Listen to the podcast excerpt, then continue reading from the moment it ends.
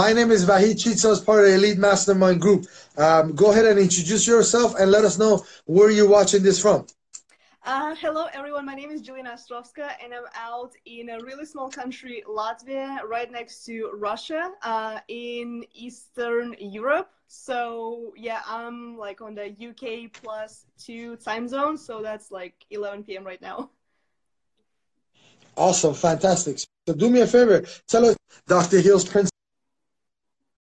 principles. When did you start doing this?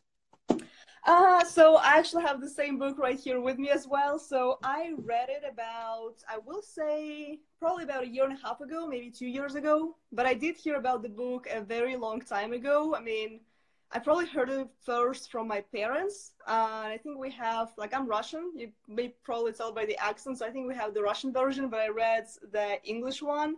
Um, and yeah, I kind of wish I read it way sooner than, than I did.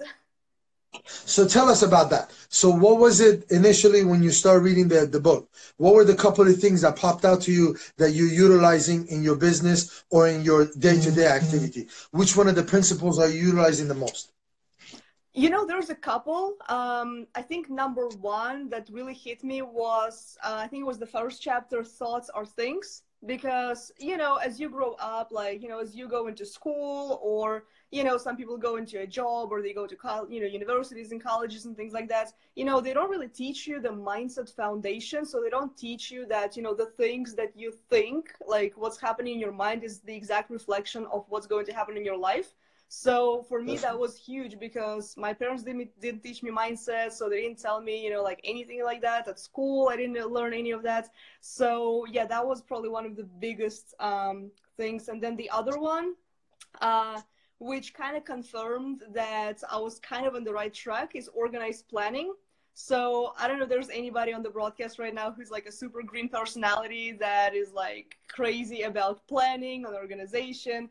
I have all kinds of calendars and planners like all over my desk. So yeah, when I read that uh, from uh, Think and Grow Rich book, I was like, yes, I'm definitely on the right track with planning everything. But you know, Dr. Hill also talks about the green people because I mean, I'm I'm red with a little bit of a blue in it. But when when you study the colors, especially Jim Rohn talks about that, is he talks about it. Dr. Hill talks about it. He says, "Do it now, whether you think you're ready or not." So that goes directly to the people that are green, like you could plan, but you got to be a doer and then yes. plan as you go. Also, improvise, adopt, change, uh, delegate, improve, do all that. But you got to be doing it versus planning it. Awesome. Exactly, what else? Exactly. There's a balance. There's a balance definitely between those. Definitely. So, what other principles are you utilizing um, in your business? You, you oh. talked about the, the thoughts or things and then organized planning. Well, organized planning is not a, one of those principles. You like that or um, just because of your personality. So yeah. what else are you utilizing?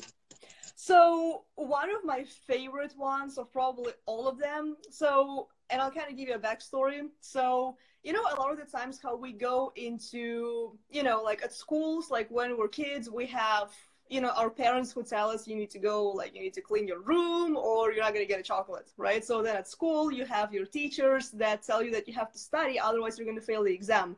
At a job, you have your boss that tells you to come to work, otherwise, you're going to get fired. So when we get into our own business, we don't really have anybody to tell us to do things. So we sign up to be our own bosses, which is the good thing and the bad thing. So, and one thing that I really took away from the book, which uh, is masterminds. So, you know, getting into like a small group of people uh, who are going to, you know, like create like a little like mastermind session on a weekly basis or on a monthly basis when, you know, you can brainstorm and, you know, get some like feed off of each other's minds because like this is literally what I was doing like 30 minutes ago. I was in a mastermind call with um, two of my business buddies. Uh, and we always refer back to Think and Grow Rich. We're like, yep, Napoleon Hill was right because you know, it's hard doing things on your own.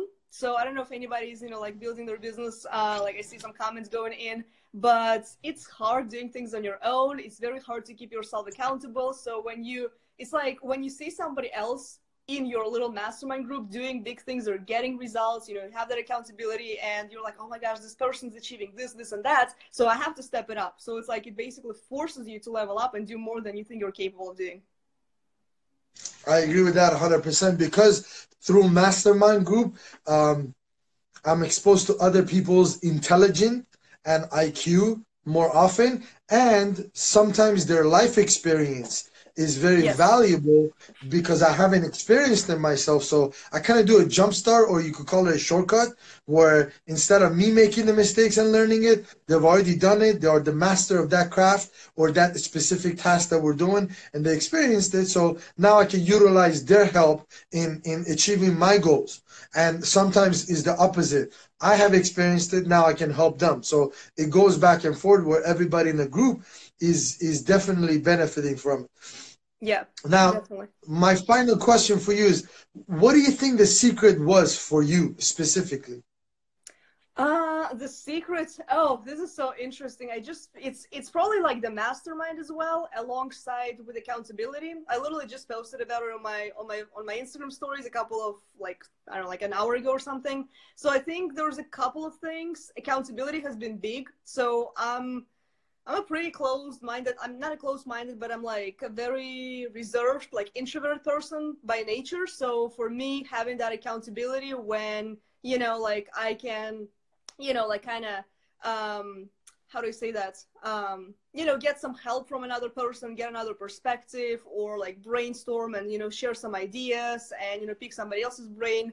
Um, and I think that has been like big and you know something else from Napoleon Hill's book, I think the thing that a lot of entrepreneurs lack, which is why you know there's you know that sad statistic that 95 or 97 percent of people fail, is lack of persistence. So so many people quit too soon. You know they first hit the like they hit the first roadblock and then they're like oh my gosh this is not for me. Like i don't know if i can do this. Maybe i should quit. So you know if you quit then you have to start over every single time. So instead of doing that you know you have to persist in you know use every single setback every single roadblock as a lesson rather than you know just using it as something as a reason to quit. So i think persistence is a really big big portion as well this is a big. I mean, as listen, as long as you don't quit, you're always gonna win.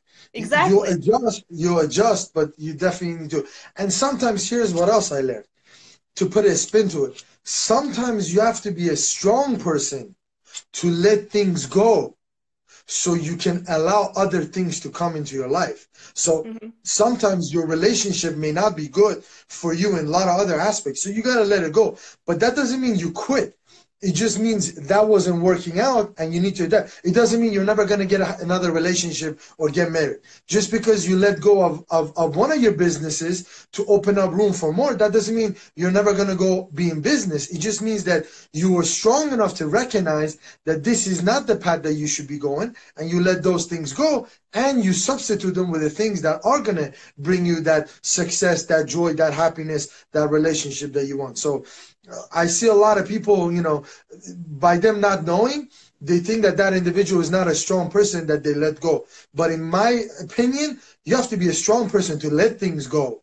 And, and that brings you other success. So with that said, what I'd like to do is I want to thank you for being with us. We'll definitely do this more often because I didn't even get to what it is that you do. So maybe in other videos, we could go specifically in what it is that you do and, and maybe help other people. We are in conversation with two other individuals that are Russian speaking, that have mastered Think and Grow Rich. So we're definitely going to put together a master uh, mind group where we could translate some of the stuff that we got in Russian where a lot of individuals could utilize it. I know all you guys speak English fluently, predominantly, but I want to do it in, in, in Russian. So you and I are going to be in communication. Hopefully we get things done.